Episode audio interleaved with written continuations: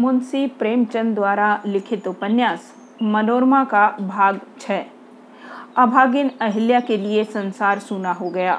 पति को पहले ही खो चुकी थी, जीवन का एकमात्र आधार पुत्र रह गया था, उसे भी खो बैठी। अब वह किसका मुंह देख कर जिएगी।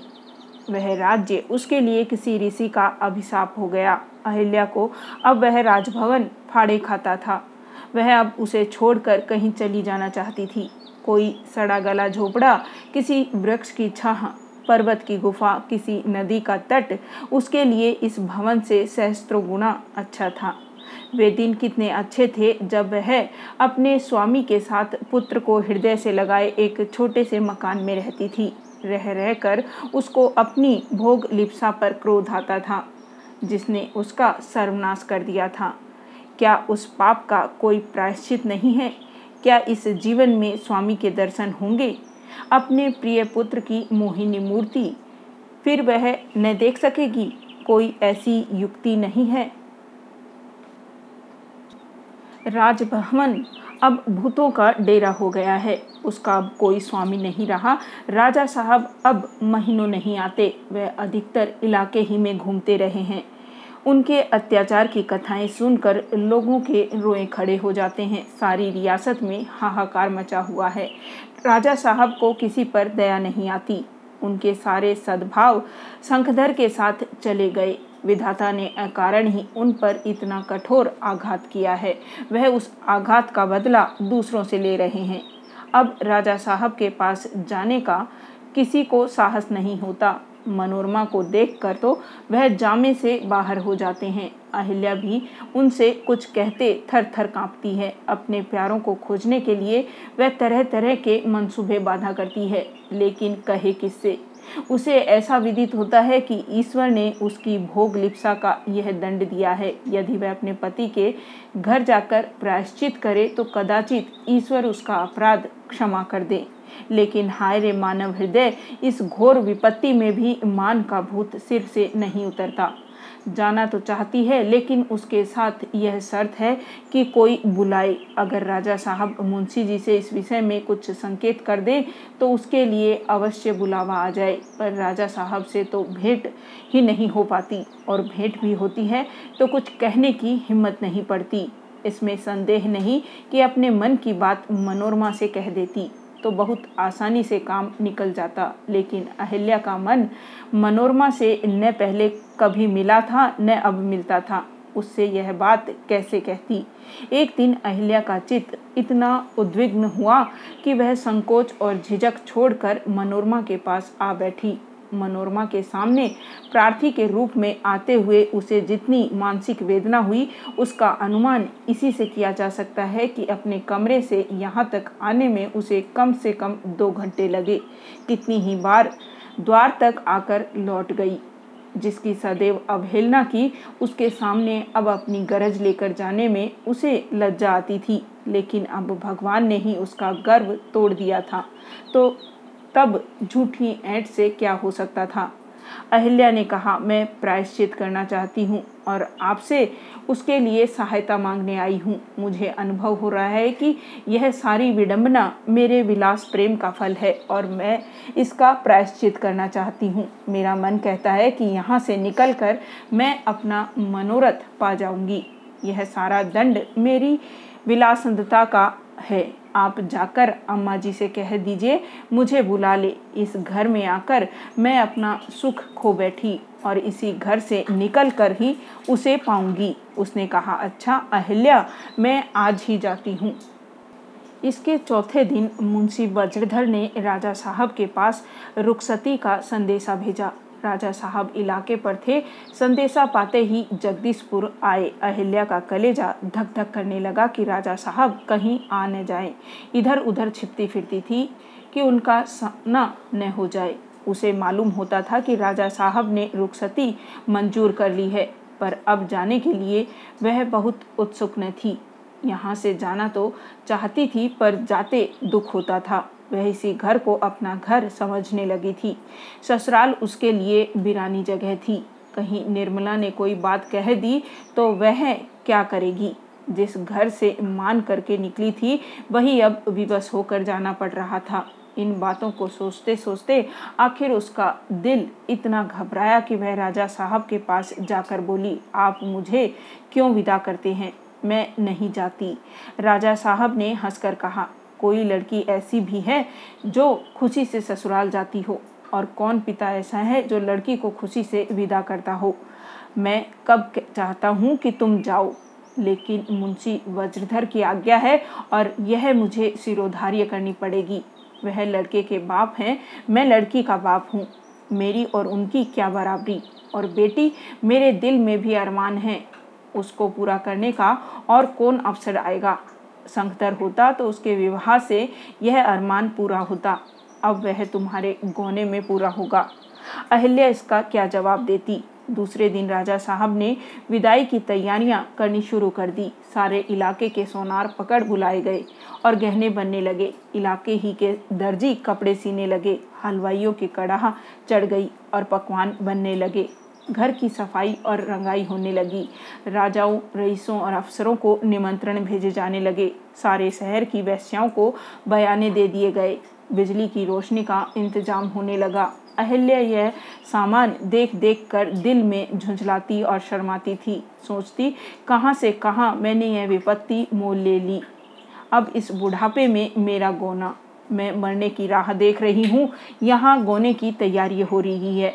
राजा विशाल सिंह ने जिस हौसले से अहिल्या का गोना किया वह राजाओं रईसों में भी बहुत कम देखने में आता है। तहसीलदार साहब के घर में इतनी चीज़ों को रखने की जगह भी न थी। बर्तन, कपड़े, शीशे के सामान, लकड़ी की अलभ्य वस्तुएं, मेवे, मिठाइयाँ, गायें, भैंसें, इनका हफ्तों तक तांता लगा रहा। दो हाथी, पांच घोड़े भी मिले जिनके बंधने के लिए घर में जगह न थी। पांच लौंडियाँ अहिल्या के साथ आई। यद्यपि तहसीलदार साहब ने नया मकान बनवाया था, पर वह क्या जानते थे कि एक दिन यहाँ रियासत जगदीशपुर की आधी संपत्ति आ पहुँचेगी। घर का कोना कोना सामानों से भरा हुआ था। कई पड़ोसियों के मकान भी उठ गए, उस पर लाखों रुपए नकद मिले। वह अलग, तहसीलदार साहब को तो अब सब कुछ ऐसा लगा कि वह उन्हें देखकर रोते और कूदते थे कि कोई भोगने वाला नहीं। दिन में बीसों ही बार चक्रधर पर बिगड़ते, नालायक, आप तो आप गया, अपने साथ लड़के को भी ले गया, न जाने कहाँ मारा मारा फिरता होगा। देश का उपकार करने चला है, सच कहाँ है, घर की रोए बन की सोए। घर के आदमी मरे परवाह नहीं, दूसरे के लिए जान देने को तैयार। अब बताओ, इन हाथी, घोड़े, मोटरों और गाड़ियों को लेकर क्या करूं? अकेले किस किस पर बैठूं? बहू है, उसे रोने से फुर्सत नहीं। बच्चे की माँ है, उनसे अब मारे शोक के उठा नहीं जाता। कौन बैठे, यह सामान तो मेरे जी का जंजाल हो गया है। अहिल्या यहाँ आकर और भी पछताने लगी। वह रनिवास के विलासमय जीवन से विरक्त होकर यहाँ प्रायश्चित करने के इरादे से आई थी, पर वह विपत्ति उसके साथ यहाँ भी आई। संपत्ति से गला छुड़ाना चाहती थी, पर संपत्ति उससे और चिमट गई थी। वह वहाँ कुछ देर शांति से बैठ सकती थी, कुछ देर हंस बोल कर जी बहला सकती थी। किसी के ताने महने न सुनने पड़ते थे। यहाँ निर्मला बाणों से छेदती और घाव पर नमक छिड़कती रहती थी। बहू के कारण वह पुत्र से वंचित हुई, बहू के ही कारण पोता भी हाथ से गया। ऐसी बहू को वह पान फूल से पूज न सकती थी। अहिल्या के साथ जो महाजनें आई थी, उनका पकाया हुआ भोजन वह ग्रहण न कर सकती थी। अहिल्या से भी वह छूत मानती थी। इन दिनों मंगला भी आई हुई थी। उसका जी चाहता था कि यहाँ की सब चीज़ें समेट ले जाऊं, पर अहिल्या अपनी चीज़ों को तीन तेरह न होने देना चाहती थी और इससे ननद भावज में कभी कभी खटपट हो जाती थी। इस तरह कई महीने गुजर गए। अहिल्या का आशा दीपक दिन दिन मंद होता गया। वह कितना ही चाहती थी कि मोह बंधन से अपने को छुड़ा ले, पर मन पर कोई वश न चलता था। उसके मन में बैठा हुआ कोई नित्य कहा करता था कि जब तक मोह में पड़ी रहोगी पति पुत्र के दर्शन न होंगे, पर विश्वास कौन दिला सकता था कि मोह टूटते ही उसके मनोरथ पूरे हो जाएंगे। तब क्या वह भिखारिणी जीवन व्यतीत करेगी? संपत्ति के हाथ से निकल जाने पर फिर उसके लिए कौन आश्रय रह जाएगा। अहिल्या बार बार व्रत करती कि अब अपने सारे काम अपने हाथ से करूंगी, अब सदा एक ही जून भोजन किया करूंगी, मोटे से मोटा अन्न खाकर जीवन व्यतीत करूंगी, लेकिन उसमें किसी व्रत पर स्थिर रहने की शक्ति न रह गई थी। विलासिता ने उसकी क्रिया शक्ति को निर्बल कर दिया था। यहाँ रहकर वह अपने उद्धार के लिए कुछ कर सकेगी, यह बात सैने सैने अनुभव से सिद्ध हो गई। अब उसे वागीश्वरी की याद आई। सुख के दिन वही थे जो उसके साथ कटे। असली मौका न होने पर भी जीवन का जो सुख वहाँ मिला वह फिर न नसीब हुआ। वह स्नेह सुख स्वप्न हो गया। सास मिली वह इस तरह, ननद मिली वह इस ढंग की, माँ थी ही नहीं, केवल बाप को पाया, मगर उसके बदले में क्या क्या देना पड़ा। अब अहिल्या को रात दिन धुन रहने लगी कि किसी तरह वागेश्वरी के पास चलूं, मानो वहाँ उसके सारे दुख दूर हो जाएंगे। आखिर एक दिन अहिल्या ने सास से यह चर्चा कर ही दी। निर्मला ने कुछ भी आपत्ति नहीं की। शायद वह खुश हुई कि किसी तरह यहाँ से चले। मंगला तो उसके जाने का प्रस्ताव सुनकर हर्षित हो उठी। जब वह चली जाएगी तो घर में मंगला का राज हो जाएगा। जो चीज़ चाहेगी उठा ले जाएगी, कोई हाथ पकड़ने वाला यो टोकने वाला न रहेगा। दूसरे दिन अहिल्या वहाँ से चली। उसके साथ कोई साथ सामान न निकलिया, साथ ही लौंडिया चलने को तैयार थी, पर उसने किसी को साथ न लिया, केवल एक बूढ़े कहार को पहुँचाने के लिए ले लिया और उसे भी आगरे पहुँचने के दूसरे ही दिन विदा कर दिया। आज बीस साल के बाद अहिल्या ने इस घर में प्रवेश किया था, पर आह, इस घर की दशा ही कुछ और थी। सारा घर गिर पड़ा था, न आंगन का पता था न बैठक का। चारों ओर मलबे का ढेर जमा हो गया था। उस पर मदार और धतूर के पौधे उगे हुए थे। एक छोटी सी कोठरी बच रही थी। वागीश्वरी उसी में रहती थी। उसकी सूरत भी उस घर के सामान की तरह ही बदल गई थी। न मुंह में दांत न आंखों में ज्योति। सिर के बाल सन हो गए थे, कमर झुककर कमान हो गई थी। दोनों गले मिलकर खूब रोई। जब आंसुओं का वेग कुछ कम हुआ तो वागीश्वरी ने कहा, बेटी तुम अपने साथ कुछ सामान नहीं लाई क्या? दूसरी ही गाड़ी से जाने का विचार है। इतने दिनों के बाद आई थी तो इस तरह बुढ़िया को बिल्कुल भूल ही गई। खंडहर में तुम्हारा जी क्यों लगेगा? अहिल्या अम्मा, महल में रहते रहते जी ऊब गया। अब कुछ दिन इस खंडहर में ही रहूंगी और तुम्हारी सेवा करूंगी। जब से तुम्हारे घर से गई दुख ही दुख पाया। आनंद के दिन तो इसी घर में बीते थे। वागीश्वरी, लड़के का भी कुछ पता न चला? अहिल्या, किसी का पता नहीं चला अम्मा। मैं राज सुख पर लट्टू हो गई थी, उसी का दंड भोग रही हूँ। राज्य सुख भोग कर तो जो कुछ मिलता है वह देख चुकी, अब उसे छोड़ कर देखूंगी कि क्या जाता है। मगर तुम्हें तो बड़ा कष्ट हो रहा है अम्मा। वागीश्वरी, कैसा कष्ट बेटी? जब तक स्वामी जीते रहे उनकी सेवा करने में सुख मानती थी। तीर्थ व्रत धर्म सब कुछ उनकी सेवा ही में था। अब वह नहीं है तो उनकी मर्यादा की सेवा कर रही हूँ। आज भी उनके कितने ही भक्त मेरी मदद करने को तैयार हैं, लेकिन क्यों किसी की मदद लूँ? तुम्हारे दादाजी सदैव दूसरों की सेवा करते रहे, इसी में उनकी उम्र काट दी, तो फिर मैं किस मुंह से सहायता के लिए हाथ फैलाऊं? यह कहते कहते वृद्धा का मुखमंडल गर्व से चमक उठा। उसकी आंखों में एक विचित्र स्फूर्ति झलकने लगी। अहिल्या का सिर लज्जा से झुक गया। माता, तुझे धन्य है, तू वास्तव में सती है। तू अपने ऊपर जितना गर्व करे वह थोड़ा है। वागीश्वरी ने फिर कहा, ख्वाजा महमूद ने बहुत चाहा कि मैं कुछ महीना ले लिया करूं। मेरे मैके वाले कई बार मुझे बुलाने आए, यह भी कहा कि महीने में कुछ ले लिया करो। भैया बड़े भारी वकील हैं, लेकिन मैंने किसी का एहसान नहीं लिया। पति की कमाई को छोड़कर किसी की कमाई पर स्त्री का अधिकार नहीं होता। चाहे कोई मुंह से न कहे, पर मन में जरूर समझेगा कि मैं इन पर एहसान कर रहा हूँ। जब तक आंखें थी सिलाई करती रही, जब से आंखें गई दलाई करती हूँ।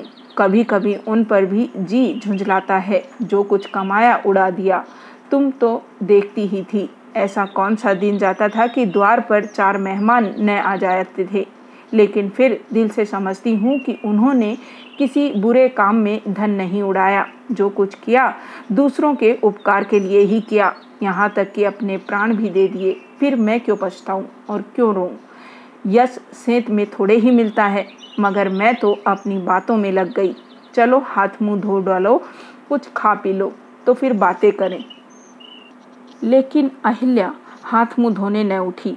वागीश्वरी की आदर्श पति भक्ति देखकर उसकी आत्मा उसका तिरस्कार कर रही थी। अभाग्नि, इसे पति भक्ति कहते हैं। सारे कष्ट झेलकर स्वामी की मर्यादा का पालन कर रही है। नहर वाले बुलाते हैं और नहीं जाती। हालांकि इस दशा में मैके चली जाती तो कोई बुरा न कहता। सारे कष्ट झेलती है और खुशी से झेलती है। एक तू है मैके की संपत्ति देखकर फूल उठी, अंधी हो गई। राजकुमारी और पीछे चलकर राजमाता बनने की धुन में तुझे पति की परवाह ही न रही। तूने संपत्ति के सामने पति को कुछ न समझा, उसकी अवहेलना की। वह तुझे अपने साथ ले जाना चाहते थे, तू न गई। राज्य सुख तुझसे न छोड़ा गया। रो अपने कर्मों को। वागीश्वरी ने फिर कहा, अभी तक बैठी ही है? हाँ, लौंडी पानी नहीं लाई ना, कैसे उठेगी? ले मैं पानी लाई देता देती हूँ, हाथ मुँह धो डाल। तब तक मैं तेरे लिए गरम रोटियाँ सेकती हूँ। देखूँ तुझे अब भी भाती है कि नहीं। तू मेरी रोटियों का बहुत बखान करके खाती थी। अहिल्या ये स्वप्न देख ही रही थी और पुलकित हो उठी। इस तू में जो सुख था वह आप और सरकार में कहाँ। बचपन के दिन आँखों में फिर गए। एक क्षण के लिए उसे अपने सारे दुख विस्मृत हो गए। बोली, अभी तो भूख प्यास नहीं है अम्मा जी, बैठिए कुछ बातें कीजिए। मैं आपसे दुख की कथा कहने के लिए व्याकुल हो रही हूँ, बताइए मेरा उद्धार कैसे होगा। वागीश्वरी ने गंभीर भाव से कहा, पति प्रेम से वंचित होकर स्त्री के उद्धार का कौन उपाय है बेटी? पति ही स्त्री का सर्वस्व है। जिसने अपना सर्वस्व खो दिया उसे सुख कैसे मिलेगा? जिसको लेकर तूने पति को त्याग दिया उसको त्याग कर ही पति को पाएगी।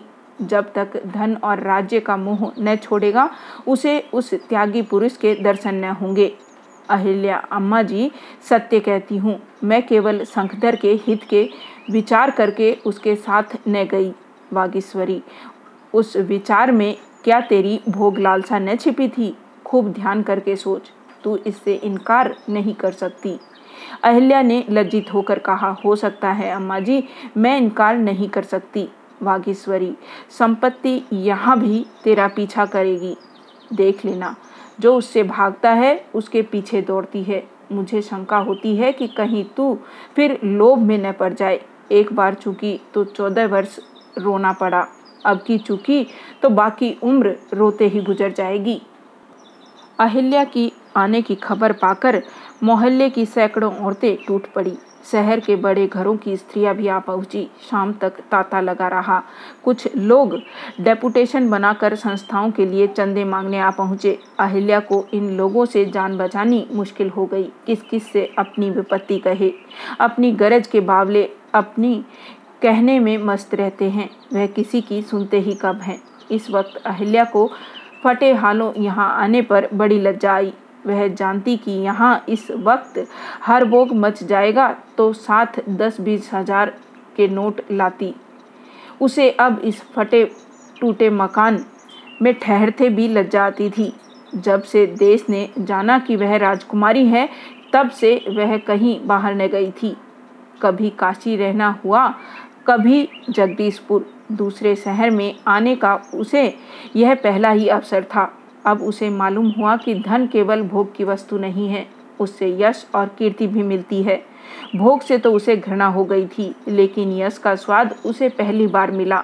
शाम तक उसने पंद्रह बीस हजार के चंदे लिख दिए और मुंशी वज्रधर को रुपए भेजने के लिए पत्र भी लिख दिया। खत पहुँचने की देर थी, रुपए आ गए। फिर तो उसके द्वार पर भिक्षुओं का जमघट लगने लगा। लंगड़ों, अंधों से लेकर जोड़ी और मोटर पर बैठने वाले भिक्षुक भिक्षादान मांगने आने लगे। कहीं से किसी अनाथालय के लिए निरीक्षण करने का निमंत्रण आता, कहीं से टी पार्टी में सम्मिलित होने का। कुमारी सभा, बालिका विद्यालय, महिला क्लब आदि संस्थाओं ने उसे मानपत्र दिए और उसने ऐसे सुंदर उत्तर दिए कि उसकी योग्यता और विचारशीलता का सिक्का बैठ गया। आए थे हरिभजन को ओटन लगे कपास वाली कहावत हुई। तपस्या करने आई थी, यहाँ सभ्य समाज की क्रीड़ाओं में मग्न हो गई। अपने अभिष्ट का ध्यान ही न रहा। अहिल्या को अब रोज ही किसी न किसी जलसे में जाना पड़ता और वह बड़े शौक से जाती। दो ही सप्ताह में उसकी काया पलट सी हो गई। यस लालसा ने धन की अपेक्षा का भाव उसके दिल से निकाल दिया। वास्तव में वह समारोह में अपनी मुसीबतें भूल गई। अच्छे अच्छे व्याख्यान तैयार करने में वह तत्पर रहने लगी, मानो उसे नशा हो गया है। वास्तव में यह नशा ही था। यश लालसा से बढ़कर दूसरा नशा नहीं। वागीश्वरी पुराने विचारों की स्त्री थी। उसे अहिल्या का यूं घूम घूम कर व्याख्यान देना और रुपए लुटाना अच्छा नहीं लगता था। एक दिन उसने कह ही डाला, क्यों री अहिल्या, तू अपनी संपत्ति लुटा कर ही रहेगी। अहिल्या ने गर्व से कहा, और धन है ही किस लिए अम्मा जी? धन में यही बुराई है कि इससे विलासिता बढ़ती है, लेकिन इसमें परोपकार करने की सामर्थ्य भी है।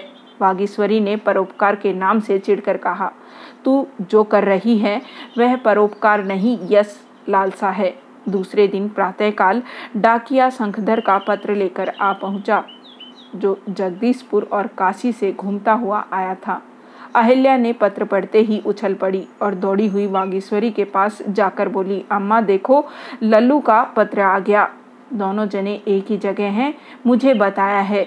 वागीश्वरी, तो बस अब तू चली ही जा। चल, मैं भी तेरे साथ चलूँगी। अहिल्या, आज पूरे पाँच साल बाद खबर मिली है अम्मा जी, मुझे आगरे आना प... फल गया। यह तुम्हारे आशीर्वाद का फल है अम्मा जी। वागीश्वरी, मैं तो उस लड़के के जीवन को बखानती हूँ कि बाप का पता लगा कर ही छोड़ा। अहिल्या, इस आनंद में आज उत्सव मनाना चाहिए अम्मा जी। वागीश्वरी, उत्सव पीछे मनाना, पहले वहाँ चलने की तैयारी करो। कहीं और चले गए तो हाथ मल कर रह जाओगी। लेकिन सारा दिन गुजर गया और अहिल्या ने यात्रा की तैयारी न की। वह अब यात्रा के लिए उत्सुक न मालूम होती थी।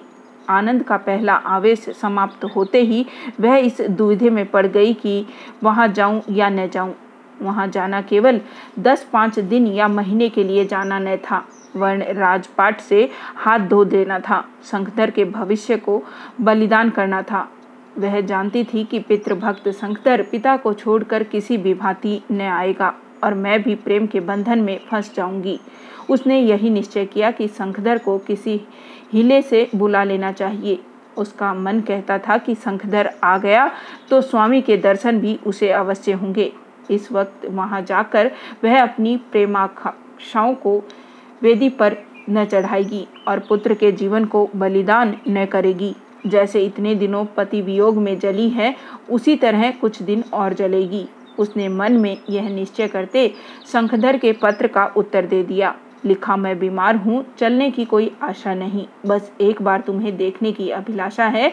तुम आ जाओ तो शायद जी उठूँ, लेकिन न आए तो समझ लो अम्मा मर गई। अहिल्या को विश्वास था कि यह पत्र पढ़कर शंखधर दौड़ा चला आएगा और स्वामी भी यदि उसके साथ न आएंगे तो उसे आने से रोकेंगे भी नहीं। संध्या समय वागीश्वरी ने पूछा, क्या जाने का इरादा नहीं है? अहिल्या ने शर्माते हुए कहा, अभी तो अम्मा जी, मैंने लल्लू को बुलाया है, अगर वह न आएगा तो चली जाऊंगी। वागीश्वरी, लल्लू के साथ क्या चक्रधर भी आ रहे हैं? तू ऐसा अवसर पाकर भी छोड़ देती है, न जाने तुझ पर क्या विपत्ति आने वाली है। अहिल्या अपने सारे दुख भूलकर शंखधर के राज्याभिषेक की कल्पना में विभोर हो गई। राजा विशाल सिंह की हिंसावृत्ति किसी प्रकार शांत न होती थी। ज्यों ज्यों अपनी दशा पर उन्हें दुख होता था, उनके अत्याचार और भी बढ़ते थे। उनके हृदय में अब सहानुभूति, प्रेम और धैर्य के लिए जरा भी स्थान न था। उनकी संपूर्ण वृत्तियां हिंसा हिंसा पुकार रही थी। इधर कुछ दिनों से उन्होंने प्रतिकार का एक और ही शस्त्र खोज लिया था। उन्हें निसंतान रखकर मिली हुई संतान उनकी गोद से छीनकर देव ने उनके साथ सबसे बड़ा अन्याय किया था। देव के शास्त्रालय में उनका दमन करने के लिए यही सबसे कठोर शस्त्र था। इसे राजा साहब अपने हाथों से छीन लेना चाहते थे। उन्होंने सातवां विवाह करने का निश्चय कर लिया था। राजाओं के लिए कन्याओं की क्या कमी है। कई महीने से इस सातवें विवाह की तैयारियां बड़े जोरों से हो रही थी। कई राज्य वैद्य रात दिन बैठे भांति भांति के रस बनाते रहते। पौष्टिक औषधियाँ चारों ओर से मंगाई जाती थी। राजा साहब यह विवाह इतनी धूमधाम से करना चाहते थे कि देवताओं के कलेजे पर सांप लौटने लगे। रानी मनोरमा ने इधर बहुत दिनों से घर या रियासत के मामले में बोलना छोड़ दिया था। वह बोलती थी तो सुनता कौन। राजा साहब को उसकी सूरत से घृणा हो गई थी। मनोरमा के लिए अब वह घर नरक तुल्य था। चुपचाप सारी विपत्ति सहती थी। उसे बड़ी इच्छा होती थी कि एक बार राजा साहब के पास जाकर पूछूं, मुझसे क्या अपराध हुआ है, पर राजा साहब उसे इसका अवसर ही न देते थे। मनोरमा को आए दिन कोई न कोई अपमान सहना पड़ता था। उसका गर्व चूर करने के लिए रोज कोई न कोई षड्यंत्र रचा जाता था, पर वह उद्दंड प्रकृति वाली मनोरमा अब धैर्य और शांति का अथाह सागर है, जिसमें वायु के हल्के हल्के झोंके से कोई आंदोलन नहीं होता। वह मुस्कुरा कर सब कुछ सिरोधार्य करती जाती है। यह विकट मुस्कान उसका साथ कभी नहीं छोड़ती। नई रानी साहब के लिए सुंदर भवन बनाया जा रहा था। उसकी सजावट एक बड़े आईने की तरह थी। हुक्म हुआ, छोटी रानी के दीवान खाने के लिए बड़ा आईना उतार लाओ। मनोरमा ने यह हुक्म सुना तो मुस्कुरा दी। फिर कालीन की जरूरत पड़ी, फिर वही हुक्म हुआ, छोटी रानी के दीवान खाने से लाओ। मनोरमा ने मुस्कुरा कर सारी कालीन दे दी। इसके कुछ दिनों बाद हुक्म हुआ, छोटी रानी की मोटर नए भवन में लाई जाए। मनोरमा इस मोटर को बहुत पसंद करती थी, उसे खुद चलाती थी। यह हुक्म सुना तो मुस्कुरा दी। मोटर चली गई। मनोरमा के पास पहले बहुत सी सेविकाएं थीं। इधर घटते घटते यह संख्या तीन तक पहुंच गई थी। एक दिन हुक्म हुआ कि तीन सेविकाओं में से दो नए महल में नियुक्त की जाए। उसके एक सप्ताह बाद वह एक भी बुला ली गई। इस हुक्म का मनोरमा ने मुस्कुरा कर स्वागत किया, मगर अभी सबसे कठोर आघात बाकी था। नई रानी के लिए तो नया महल बन ही रहा था, उनकी माताजी के लिए एक दूसरे मकान की जरूरत पड़ी। इसलिए हुक्म हुआ कि छोटी रानी का महल खाली करा लिया जाए। रानी ने यह हुक्म सुना और मुस्कुरा दी। जिस हिस्से में पहले महरियाँ रहती थी, उसी को उसने अपना निवास स्थान बना लिया। द्वार पर टाट के पर्दे लगा दिए। यहाँ भी वह उतनी ही प्रसन्न थी जितने अपने महल में। रात अधिक बीत गई थी। बाहर बारात की तैयारियां हो रही थी। ऐसा शानदार जुलूस निकालने की आयोजना की जा रही थी जैसा इस नगर में कभी न निकला हो। गौरी फौज थी, काली फौज थी, रियासत का फौजी बैंड था, कोतवाल, घोड़े, सजे हुए हाथी, फूलों से सबरी हुई सवारी, गाड़ियाँ, सुंदर पालकियाँ इतनी जमा हो गई थी कि शाम से घड़ी रात तक उनका तांता ही न टूटे। बैंड से लेकर डफले और नरसिंहे तक सभी प्रकार के बाजे थे। सैकड़ों ही विमान सजाए गए थे और फुलवारियों की तो गिनती ही नहीं थी। सारी रात द्वार पर चहल पहल रही और सारी रात राजा साहब सजावट का प्रबंध करने में व्यस्त रहे।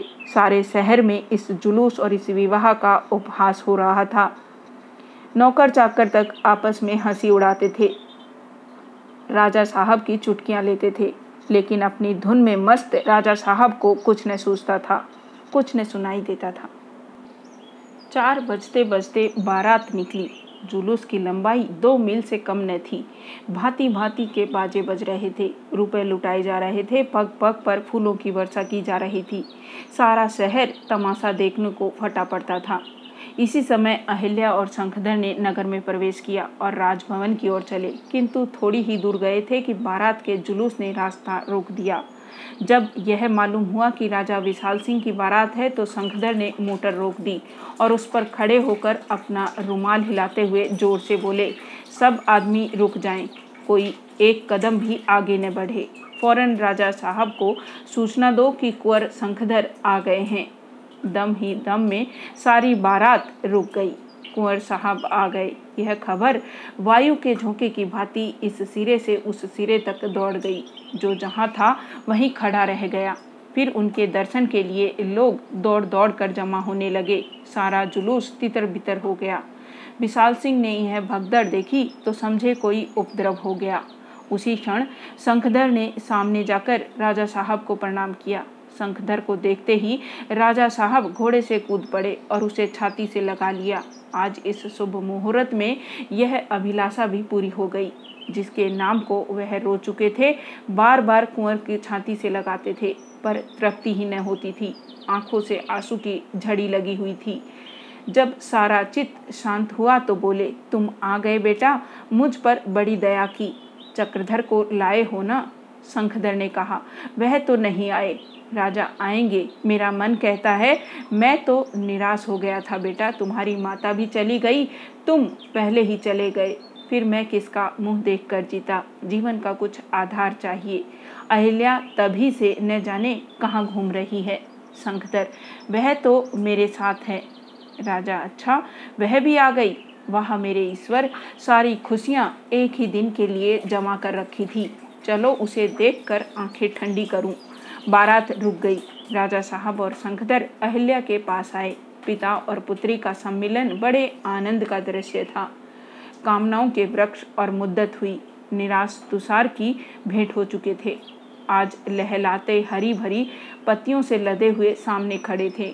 आंसुओं का वेग शांत हुआ तो राजा साहब बोले, तुम्हें यह बारात देखकर हंसी आती होगी, सभी हंस रहे हैं, लेकिन बेटा यह बारात नहीं है। कैसी बारात और कैसा दूल्हा, यह विक्षिप्त हृदय का उद्गार है और कुछ नहीं। मन कहता था जब ईश्वर को मेरी सुधि नहीं, वह मुझ पर जरा भी दया नहीं करते, अकारण ही मुझे सताते हैं, तो मैं क्यों उनसे डरूं। जब स्वामी को सेवक की फिक्र नहीं तो सेवक को स्वामी की फिक्र क्यों होने लगी। मैंने उतना अन्याय किया जितना मुझसे हो सका। धर्म और अधर्म, पाप और पुण्य के विचार दिल से निकाल डाले। आखिर मेरी विजय हुई कि नहीं। मुंशी वज्रधर ने यह समाचार सुना तो फौरन घोड़े पर सवार हुए और राजभवन आ पहुँचे। शंखधर उनके आने का समाचार पाकर नंगे पाँव दौड़े और उनके चरणों को स्पर्श किया। मुंशी जी ने पोते को छाती से लगा लिया और गदगद कंठ से बोले, यह शुभ दिन भी देखना बदा था बेटा, इसी से अभी तक जीता हूँ। यह अभिलाषा पूरी हो गई। बस इतनी लालसा और है कि तुम्हारा राज तिलक देख लूँ। तुम्हारी दादी बैठी तुम्हारी राह देख रही है, क्या उन्हें भूल गए। शंखधर ने लजाते हुए कहा, जी नहीं, शाम को जाने का इरादा था, उन्हीं के आशीर्वाद से तो मुझे पिताजी के दर्शन हुए, उन्हें कैसे भूल सकता हूँ। मुंशी, तुम लल्लू को अपने साथ घसीट नहीं लाए। शंखधर, वह अपने जीवन में जो पवित्र कार्य कर रहे हैं उसे छोड़कर कभी न आते। मैं तो अपने को जाहिर भी नहीं किया, नहीं तो शायद मुझसे मिलना भी स्वीकार न करते। इसके बाद शंखधर ने अपनी यात्रा का, अपनी कठिनाइयों का और पिता से मिलने का सारा वृत्तांत कहा।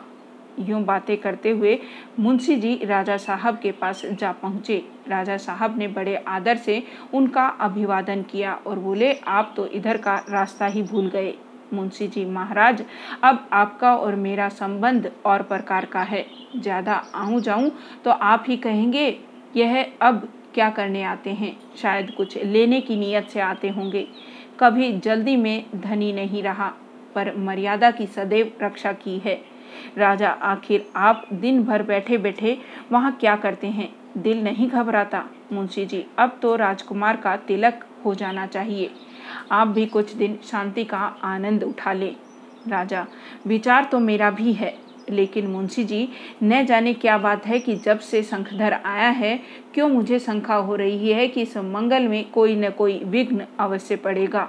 दिल को बहुत समझाता हूँ लेकिन न जाने क्यों यह शंका अंदर से निकलने का नाम नहीं लेती। मुंशी जी, आप ईश्वर का नाम लेकर तिलक कीजिए, जब आशाएं पूरी हो गई तो सब कुछ कुशल ही होगा। आज मेरे यहाँ कुछ आनंद उत्सव होगा।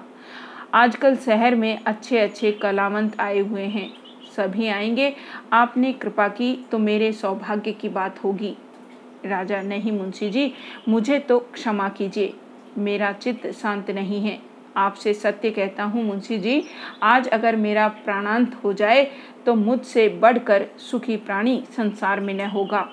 शोक की पराकाष्ठा भी देख ली, अब और कुछ देखने की आकांक्षा नहीं है। डरता हूँ कहीं पलटा फिर दूसरी ओर झुक न जाए। मुंशी जी देर तक बैठे राजा साहब को तस्कीन दे रहे थे। फिर सब महिलाओं को अपने यहाँ आने का निमंत्रण देकर और शंखधर को गले लगाकर वह घोड़े पर सवार हो गए। इस निर्द्वंद जीवन ने चिंताओं को कभी अपने पास नहीं फटकने दिया। धन की इच्छा थी, ऐश्वर्य की इच्छा थी, पर उन पर जान न देते थे। संचय करना तो उन्होंने सीखा ही नहीं था। थोड़ा मिला तब भी अभाव रहा, बहुत मिला तब भी अभाव रहा। अभाव से जीवन पर्यंत उनका गला न छूटा। एक समय था स्वादिष्ट भोजनों को तरसते थे, अब दिल खोलकर दान देने को तरसते हैं।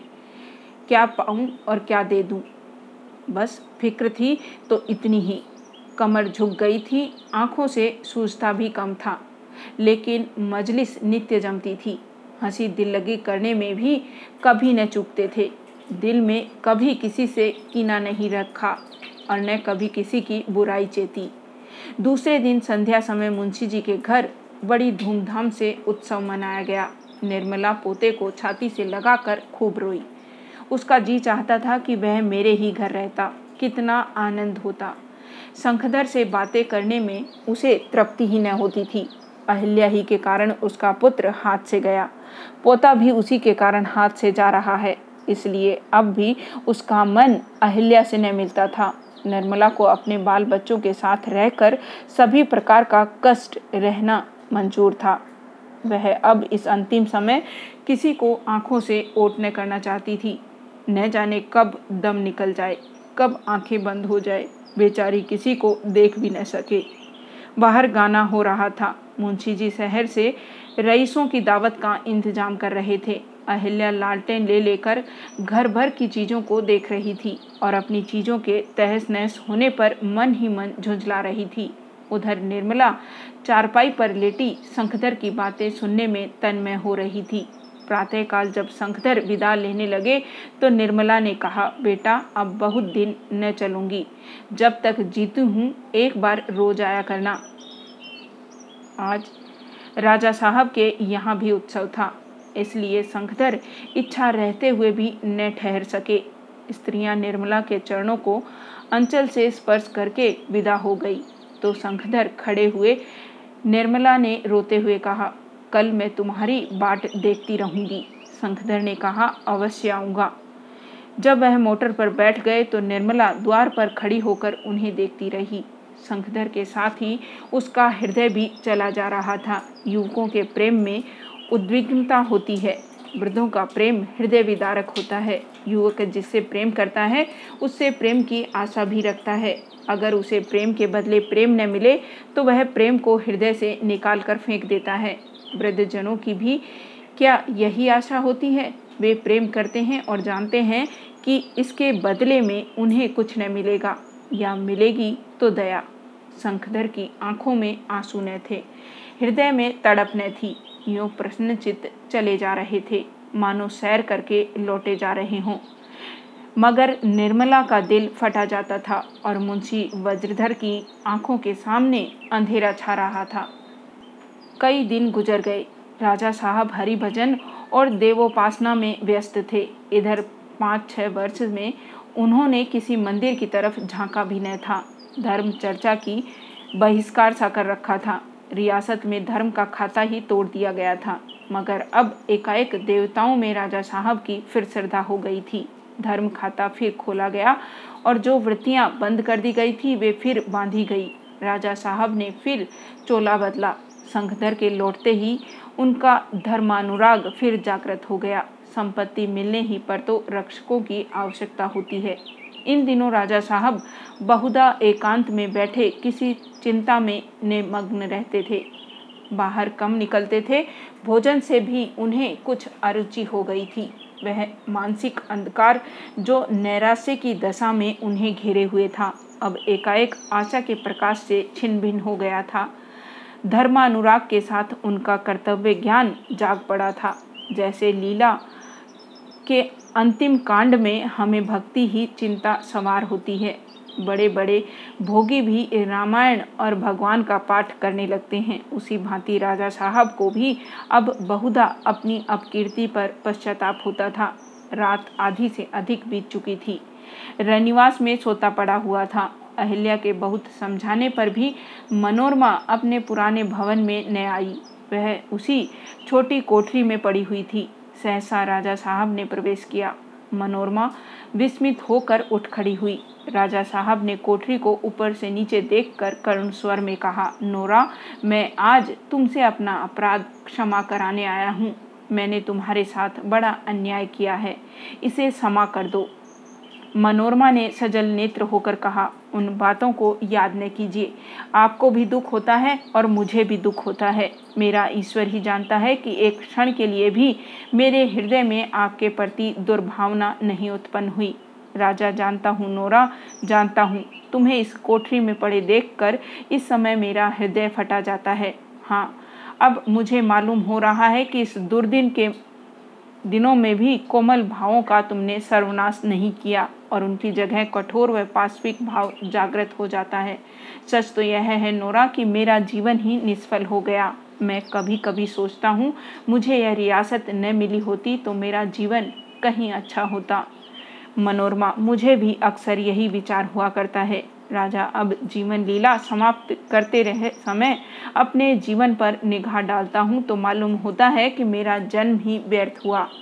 मुझसे किसी का उपकार न हुआ। मैं गृहस्थी के उस सुख से भी वंचित रहा जो छोटे छोटे मनुष्यों के लिए भी सुलभ है। शंखधर अपने साथ मेरे हृदय की सारी कोमलताओं को लेता गया था। उसे पाकर आज मैं फिर अपने को पा गया हूँ। लेकिन नोरा, हृदय अंदर ही अंदर कांप रहा है। मैं इस शंका को किसी तरह दिल से बाहर नहीं निकाल सकता कि कोई अनिष्ट होने वाला है। मनोरमा, अब ईश्वर ने गई हुई आशाओं को जिलाया है तो अब कुशल ही होगा। राजा, क्या करूं नोरा, मुझे इस विचार से शांति नहीं मिलती। मुझे भय होता है कि यह किसी अमंगल का पूर्वाभास है। यह कहते कहते राजा साहब मनोरमा के और समीप चले गए और उसके कान के पास मुंह ले जाकर बोले, यह शंका बिल्कुल अकारण ही नहीं है नोरा। रानी देवप्रिया के पति मेरे बड़े भाई होते थे। उनकी सूरत शंखधर से बिल्कुल मिलती है।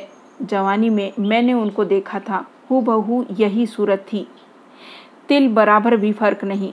भाई साहब का चित्र भी मेरे एल्बम में है। तुम यही कहोगी कि यह शंखधर का ही चित्र है। इतनी समानता तो जुड़वा भाइयों में भी नहीं होती। पुराना नौकर नहीं है, नहीं तो मैं इसकी साक्षी दिला देता। पहले शंखधर की सूरत भाई साहब से उतनी ही मिलती थी जितनी मेरी। अब तो ऐसा जान पड़ता है कि स्वयं भाई साहब ही आ गए हैं। मनोरमा, तो इसमें शंका की क्या बात है? उसी वृक्ष का फल शंखधर भी तो है। राजा, आह नोरा, तुम यह बात नहीं समझ रही हो। तुम्हें कैसे समझा दूँ, इसमें भयंकर रहस्य है नोरा। मैंने अब की शंखधर को देखा तो चौंक पड़ा। सच कहता हूँ, उसी वक्त मेरे रोए खड़े हो गए। मनोरमा ने अब की दृढ़ता से कहा, शंकाएं निर्मूल है। राजा ने जांग पर हाथ पटक कर कहा, नोरा, तुम अब भी नहीं समझी। खैर, कल से तुम नए भवन में रहोगी, यह मेरी आज्ञा है। यह कहते हुए वह उठ खड़े हुए।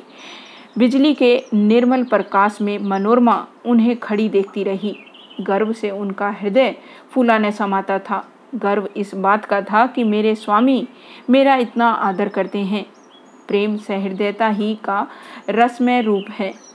प्रेम के अभाव में सहृदयता ही दंपत्ति के सुख का मूल हो जाती है। राजा साहब को अब किसी तरह शांति न मिलती थी। कोई न कोई भयंकर विपत्ति आने वाली है, इस शंका को वह दिल से न निकाल सकते थे। दो चार प्राणियों को जोर जोर से बातें करते सुनकर वह घबरा जाते थे कि कोई दुर्घटना तो नहीं हो रही। शंखधर कहीं जाता तो जब तक वह कुशल न लौट आए वह व्याकुल रहते थे। उनका जी चाहता था कि वह मेरी आंखों के सामने से दूर न हो। उसके मुख की ओर देखकर उसकी आँखें आप ही आप सजल हो जाती थी। वह रात को उठकर ठाकुर द्वारे में चले जाते और घंटों ईश्वर की वंदना किया करते। जो शंका उनके मन में थी उसे प्रकट करने का उन्हें साहस न होता था। वह उसे स्वयं न व्यक्त करते थे। वह अपने मरे हुए भाई की स्मृति को मिटा देना चाहते थे, पर वह सूरत आंखों से न टहलती थी। कोई ऐसी क्रिया, ऐसी आयोजना, ऐसी विधि न थी जो इस पर मंडराने वाले संकट का मोचन करने के लिए न की जा रही हो, पर राजा साहब को शांति न मिलती थी। संध्या हो गई थी। राजा साहब ने मोटर मंगवाई और मुंशी वज्रधर के मकान पर जा पहुँचे। मुंशी जी की संगीत मंडली जमा हो गई थी। संगीत ही उनका दान, व्रत, ध्यान और तप था। उनकी सारी चिंताएं और सारी बाधाएं संगीत स्वरों में विलीन हो जाती थी। मुंशी जी राजा साहब को देखते ही खड़े होकर बोले, महाराज, आज ग्वालियर के आचार्य का गाना सुनाऊं? आपने बहुत गाने सुने होंगे, पर इनका गाना कुछ और ही चीज़ है। राजा साहब मन में मुंशी जी की बेफिक्री पर झुंझलाए। ऐसे प्राणी भी संसार में हैं जिन्हें अपने विलास के आगे किसी वस्तु की परवाह नहीं। शंखधर से मेरा और इनका एक सा संबंध है, पर अपने संगीत में मस्त हैं और मैं शंकाओं में व्यग्र हो रहा हूँ। सच है, सबसे अच्छे मूढ़ जिन्हें न व्यापत जगत गति। बोले, इसलिए तो आया ही हूँ, पर जरा देर के लिए आपसे कुछ बातें करना चाहता हूँ। दोनों आदमी अलग एक कमरे में जा बैठे। राजा सोचने लगे, किस तरह बात शुरू करूं। मुंशी जी ने उनको असमंजस में देखकर कहा, मेरे लायक जो काम हो फरमाइए। आप बहुत चिंतित मालूम होते हैं, बात क्या है? राजा, मुझे मालूम हो रहा है कि संसार में मन लगाना ही सारे दुख का मूल है। जगदीशपुर राज्य को भोगना ही मेरे जीवन का लक्ष्य था। मैंने अपने जीवन में जो कुछ किया, इसी उद्देश्य को पूरा करने के लिए, अपने जीवन पर उसके एक क्षण के लिए विचार नहीं किया। जीवन का सदुपयोग कैसे होगा, इस पर कभी ध्यान नहीं दिया। जब राज्य न था, तब अवश्य कुछ दिनों के लिए सेवा के भाव मन में जागृत हुए थे, वह भी बाबू चक्रधर के सत्संग से। राज्य मिलते ही मेरी काया पलट हो गई। फिर कभी आत्मचिंतन की नौबत न आई। शंखधर को पाकर मैं निहाल हो गया। मेरे जीवन में ज्योति सी आ गई। मैं सब कुछ पा गया, पर अब की जब से शंखधर लौटा है, मुझे उसके विषय में भयंकर शंका हो रही है। आपने मेरे भाई साहब को देखा था? मुंशी जी, जी नहीं, उन दिनों तो मैं यहाँ से बाहर नौकर था। राजा, भाई साहब की सूरत आज तक मेरी आँखों में फिर रही है। ये देखिए, उनकी तस्वीर है। राजा साहब ने एक फ़ोटो निकालकर मुंशी जी को दिखाया। मुंशी जी उसे देखते ही बोले, यह तो शंखधर की तस्वीर है। राजा, नहीं साहब, यह मेरे बड़े भाई का फ़ोटो है। शंखधर ने तो अभी तक तस्वीर ही नहीं खिंचवाई। न जाने तस्वीर खिंचवाने से उसे क्यों चिढ़ है। मुंशी, मैं इसे कैसे मान लूँ?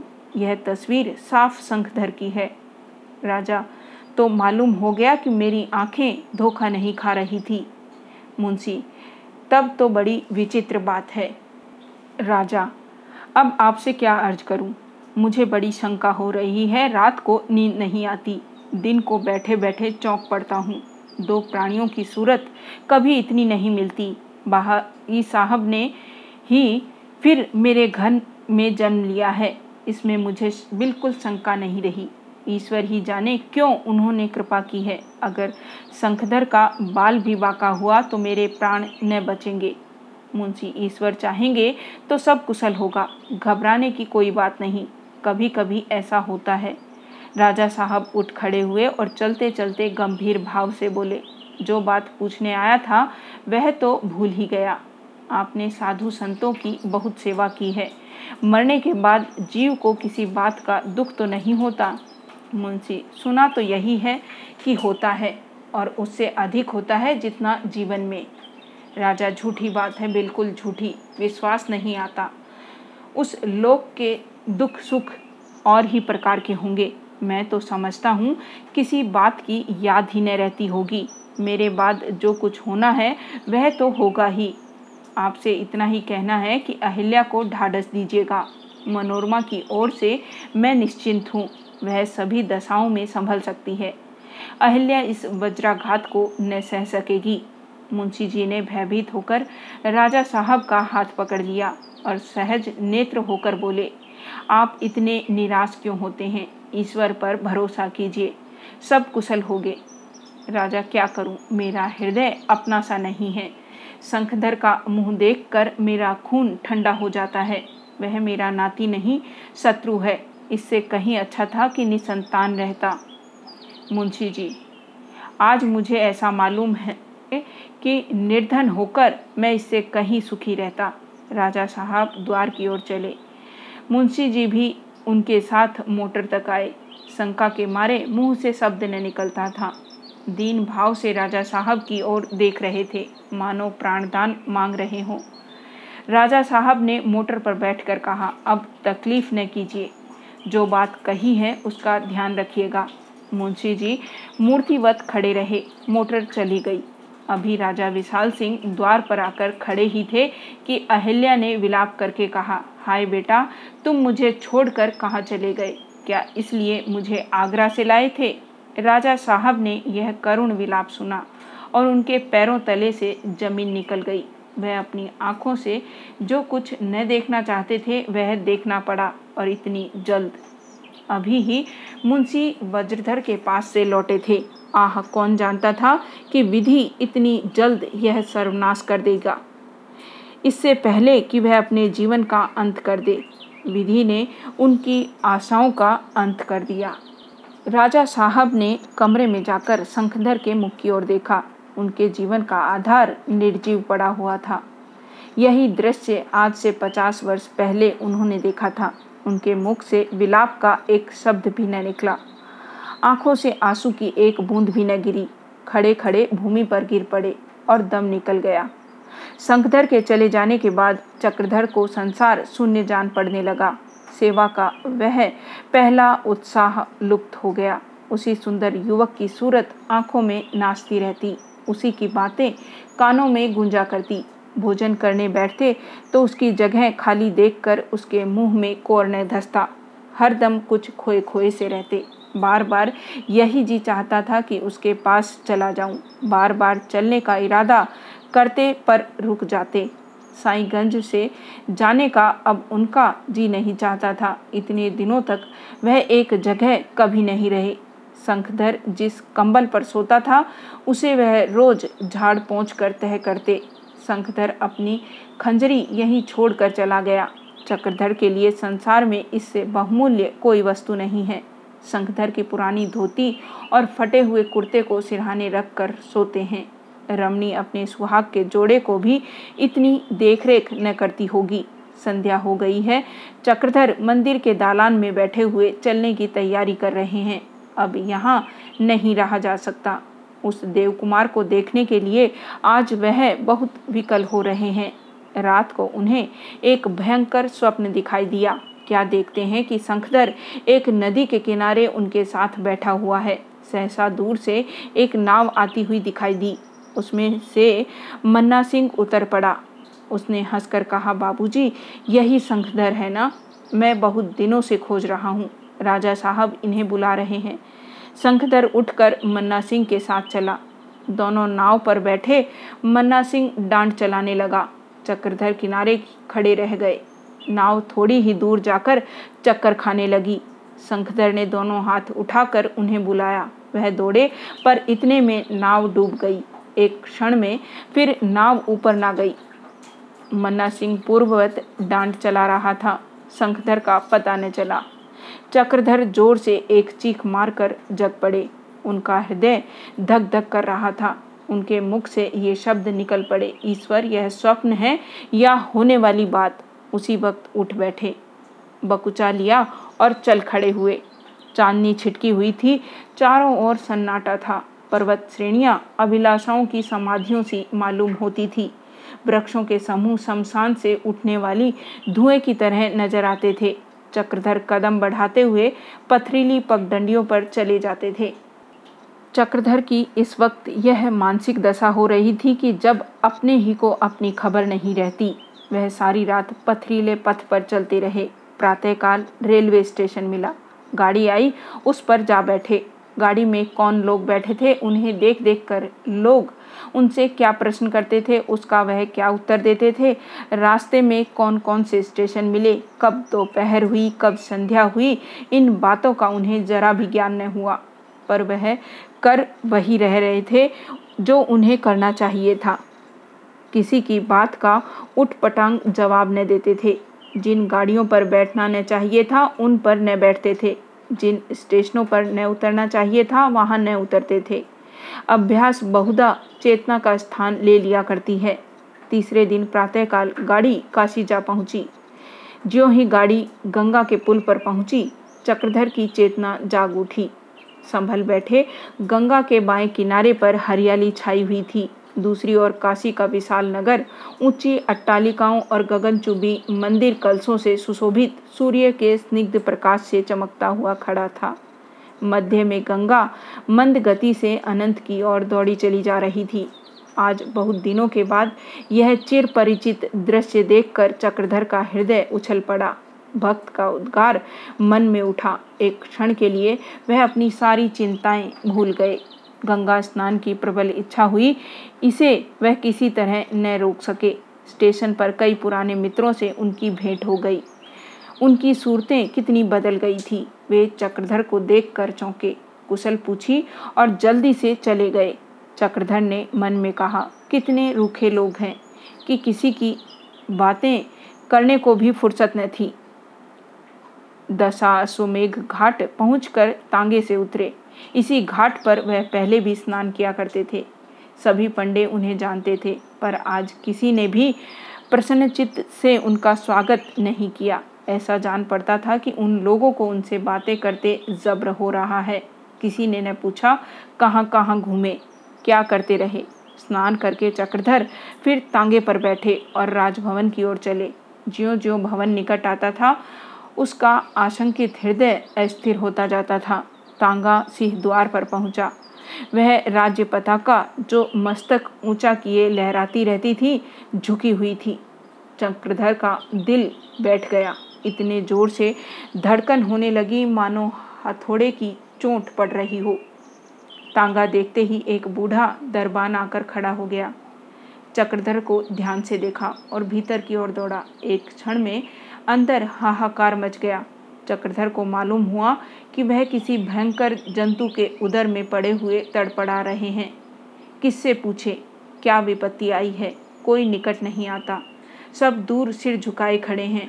वह कौन लाठी टेकता हुआ चला आता है। अरे, यह तो मुंशी वज्रधर है। चक्रधर तांगे से उतरे और दौड़कर पिता के चरणों पर गिर पड़े। मुंशी जी ने तिरस्कार भाव से कहा, दो चार दिन पहले न आते बना कि लड़के का मुंह तो देख लेते, अब आए हो जबकि सर्वनाश हो गया। क्या बैठे यही मना रहे थे?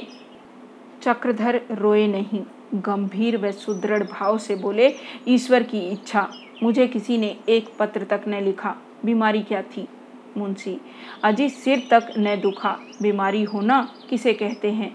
बस होनहार तकदीर रात को भोजन करके बैठे एक पुस्तक पढ़ रहे थे, स्वर्ग की राह ली। किसी हकीम वैद्य की अक्ल काम नहीं करती कि क्या हो गया था। जो सुनता है दांतों तले अंगुली दबा कर रह जाता है। बेचारे राजा साहब भी इस शोक में चल बसे। तुमने उसे भुला दिया था, पर उसे तुम्हारे नाम की रट लगी हुई थी। इस दुनिया में क्या कोई रहे? जी भर गया। अब तो जब तक जीना है तब तक रोना है। ईश्वर बड़ा ही निर्दयी है। चक्रधर ने लंबी सांस खींचकर कहा, मेरे कर्मों का फल है, ईश्वर को दोष न दीजिए। मुंशी, तुमने ऐसे कर्म किए होंगे, मैंने नहीं किए। मुझे क्यों इतनी बड़ी चोट लगाई? मैं भी अब तक ईश्वर को दयालु समझता था, लेकिन अब वह श्रद्धा नहीं रही। गुणानुवाद करते सारी उम्र बीत गई। उसका यह फल, उस पर कहते हो ईश्वर को दोष न दीजिए। ऐसे निर्दयी की महिमा कौन गाए और क्यों गाए? मुर्दे आदमी, तुम्हारी आंखों से आंसू भी नहीं निकलते, खड़े ताक रहे हो। मैं कहता हूँ रो लो, नहीं तो कलेजे में नासूर पड़ जाएगा। बड़े बड़े त्यागी देखे हैं, लेकिन जो पेट भर कर रोया नहीं उसे फिर हंसते नहीं देखा। आओ अंदर चलो, बहू ने दीवार से सिर पटक दिया है, पट्टी बांधे पड़ी है, तुम्हें देखकर उसे धीरज हो जाएगा। मैं डरता हूँ कि वहाँ जाकर कहीं तुम भी रो न पड़ो, नहीं तो उसके प्राण ही निकल जाएंगे। यह कहकर मुंशी जी ने उनका हाथ पकड़ लिया और अंतःपुर तक ले गए। अहिल्या को उनके आने की खबर मिल गई। उठना चाहती थी पर उठने की शक्ति न थी। चक्रधर ने सामने आकर कहा, अहिल्या। अहिल्या ने फिर चेष्टा की। वर्षों की चिंता, कई दिनों के शोक और उपवास, बहुत सा रक्त निकल जाने के कारण शरीर जीर्ण हो गया था। करवट घूमकर दोनों हाथ पति के चरणों की ओर बढ़ाए, पर वह चरणों को स्पर्श न कर सकी। हाथ फैले रह गए और एक क्षण में भूमि पर लटक गई। चक्रधर ने घबराकर उसके मुख की ओर देखा। निराशा मुरझा कर रह गई थी, नेत्रों में करुण याचना भरी हुई थी। चक्रधर ने रुधे हुए स्वर में कहा, अहिल्या, मैं आ गया। अब कहीं न जाऊंगा। ईश्वर से कहता हूँ, कहीं न जाऊंगा। हाय ईश्वर, क्या तू मुझे यही दिखाने के लिए यहाँ लाया था? अहिल्या ने एक बार त्रसित दीन व तिरस्कार में नेत्रों से पति की ओर देखा। आंखें सदैव के लिए बंद हो गई। उसी वक्त मनोरमा आकर द्वार पर खड़ी हो गई। चक्रधर ने आंसुओं को रोकते हुए कहा, रानी जी, जरा आकर इन्हें चारपाई से उतरवा दीजिए। मनोरमा ने अंदर आकर अहिल्या का मुख देखा और रोकर बोली, आपके दर्शन बदे थे, नहीं तो प्राण तो कब के निकल चुके थे। दुखिया का कोई भी अरमान पूरा न हुआ। यह कहते कहते मनोरमा की आंखों से आंसुओं की झड़ी लग गई। कई साल बीत गए। मुंशी वज्रधर नहीं रहे। घोड़े की सवारी का उन्हें बड़ा शौक था। नर घोड़े ही पर सवार होते थे। बग्गी, मोटर पालकी, इन सभी को वह जनानी सवारी कहते थे। एक दिन जगदीशपुर से बहुत रात गए लौटना हुआ था, लेकिन मुंशी जी नाले में उतरकर पार करना अपमान की बात समझते थे। घोड़े ने जस्त मारी, उस पार निकल भी गया, पर उसके पांव गड्ढे में पड़ गए। गिर पड़ा, मुंशी जी भी गिरे और फिर न उठे। हंस खेल कर जीवन काट दिया। निर्मला भी पति का वियोग सहने के लिए बहुत दिन जीवित न रही। उनकी अंतिम अभिलाषा कि चक्रधर विवाह कर ले, पूरी न हो सकी। रानी मनोरमा नए भवन में रहती है। कितनी ही चिड़िया पाल रखी है। उन्हीं की देखरेख में अब वह अपने दिन काटती है। पक्षियों के कलरव में वह अपनी मनोव्यथा को विलीन कर देना चाहती है। चक्रधर बहुत दिन घर पर न रहे। माता पिता के बाद वह घर घर ही न रहा। फिर दक्षिण की ओर सिधारे, लेकिन अब यह केवल सेवा कार्य ही नहीं करते। उन्हें पक्षियों से बहुत प्रेम हो गया है। विचित्र पक्षियों की उन्हें नित्य खोज रहती है। भक्तजन उनका यह पक्षी प्रेम देखकर उन्हें प्रसन्न करने के लिए नाना प्रकार के पक्षी लाते रहते हैं। इन पक्षियों के लिए अलग अलग नाम हैं, अलग अलग उनके भोजन की व्यवस्था है। उन्हें पढ़ाने, घुमाने व चुगाने का समय नियत है। सांझ हो गई थी। मनोरमा बाग में टहल रही थी। सहसा होज के पास एक बहुत ही सुंदर पिंजरा दिखाई दिया। उसने एक पहाड़ी मैना बैठी हुई थी। रानी जी को आश्चर्य हुआ, यह पिंजरा कहाँ से आया।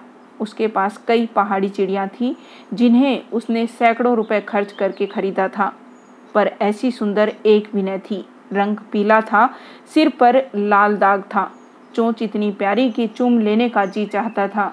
मनोरमा समीप गई तो मैना बोली, नोरा, हमें भूल गई, तुम्हारा पुराना सेवक हूँ। मनोरमा के आश्चर्य का वारापार न रहा। उसे कुछ भय सा लगा। इसे मेरा नाम किसने पढ़ाया? किसकी चिड़िया है? यहाँ कैसे आई? इसका स्वामी अवश्य कोई होगा। आता होगा, देखूं कौन है। मनोरमा बड़ी देर तक खड़ी उस आदमी का इंतजार करती रही। जब अब भी कोई न आया तो उसने माली को बुलाकर पूछा, यह पिंजरा बाग में कौन लाया? माली ने कहा, पहचानता तो नहीं हुजूर, पर है कोई भले आदमी। मुझसे देर तक रियासत की बातें पूछते रहे। पिंजरा रख कर गए कि और चिड़िया लेता आऊँ, पर लौट कर न आए। रानी, आज फिर आएंगे? माली, हाँ हुजूर, कह तो गए हैं। रानी, आए तो मुझे खबर देना। माली, बहुत अच्छा सरकार। रानी, सूरत कैसी है, बता सकता है? माली, बड़ी बड़ी आंखें हैं हुजूर, लंबे आदमी हैं, एक एक बाल पक रहा है। रानी ने उत्सुकता से कहा, आए तो मुझे ज़रूर बुला लेना। रानी पिंजरा लिए हुए चली आई। रात भर वही मैना उसके ध्यान में बसी रही। उसकी बातें कान में गूंजती रही। चार बजे वह ऊपर के कमरे में जा बैठी और उस दिन आदमी की राह देखने लगी। वहाँ से माली का मकान साफ दिखाई देता था। बैठे बैठे बड़ी देर हो गई। अंधेरा होने लगा। रानी ने एक गहरी सांस ली। शायद अब न आएंगे। सहसा उसने देखा एक आदमी दो पिंजरे दोनों हाथों में लटकाए बाग में आया। मनोरमा का हृदय बाँसों उछलने लगा। उसने सोचा मुझे अभी बुलाने आता होगा, पर माली न आया और वह आदमी वही पिंजरा रख कर चला गया। मनोरमा अब वहाँ न रह सकी। हाय हाय, वह चले जा रहे हैं। तब वही जमीन पर लेटकर वह फवक फवक कर रोने लगी। सहसा माली ने आकर कहा, सरकार, वह आदमी दो पिंजरे रख गया है और कह गया है कि फिर कभी और चिड़िया लेकर आऊँगा। मनोरमा ने कठोर स्वर में पूछा, तूने मुझसे उस वक्त क्यों नहीं कहा? माली पिंजरे को उसके सामने ज़मीन पर रखता हुआ बोला, सरकार, मैं उसी वक्त आ रहा था, पर उसी आदमी ने मना किया। कहने लगा, अभी सरकार को क्यों बुलाओगे? मैं फिर कभी और चिड़िया लेकर आपके पास ही मिलूँगा। रानी कुछ न बोली। पिंजरे में बंद दोनों चिड़ियों को सजल नेत्रों से देखने लगी।